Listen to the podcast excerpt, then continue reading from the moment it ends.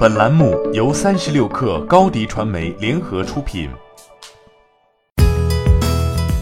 本文来自三十六氪见习作者邱小芬。三十六氪获悉，蔚来汽车宣布上线悦享会员，三十天为一个订阅周期，每期订阅金为一点三八万元。会员服务包括一辆代牌 ES 八的三十天订阅使用周期，三十天 New Service 服务，三十天 New Power 服务，订阅福利。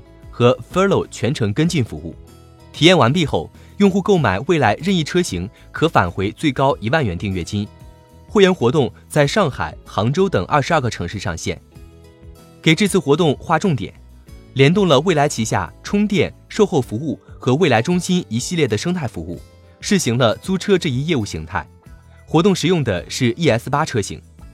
此前，李斌在接受采访时直言。未来自己的车百分之百不会进入运营市场，而是要创造拥有车的感动。出行是另外一个生意，只是把车当做交通工具。不过，由于今年车市行情普遍下滑，利润薄，销量少，未来此番也逃不过真相定律。此次的三十天付费订阅使用，也是在测试租车业务的用户需求。未来也有可能会纳入未来的生态版图中。不只是未来，为了缓解存量压力、增加盈利，车企几乎都在延展汽车产业链下游，方向以二手车回收认证、售后服务和出行为主。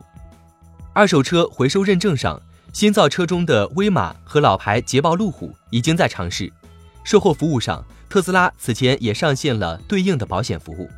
在出行上，车企们的主要方向包括 B to C 网约车、租赁、物流等。由于出行市场需求大。行业壁垒相对没那么高，一直是车企们目前主要的尝试方向。目前，北汽旗下的华夏出行部分业务已经实现盈利，首汽旗下的首汽约车在上海和深圳也已经实现盈利。在新造车阵营中，蔚来做出行算是反应慢的，威马此前便推出了出行平台极客行，切入了旅游租车和分时租赁领域。今年五月份，小鹏也在广州上线网约车品牌有朋出行。并计划于今年底全程投入超过两千辆定制款小鹏 G 三用于网约车服务。汽车租赁最大的问题在于流转效率和重资产的汽车站点成本。对于未来来说，车源店面已经有了，做租赁或许有着天然优势，不过终局还未定。欢迎加入三十六氪官方社群，添加微信 baby 三十六氪 b a b y 三六 k r。获取独家商业资讯，听大咖讲风口，聊创业，和上万客友一起交流学习。高迪传媒，我们制造影响力。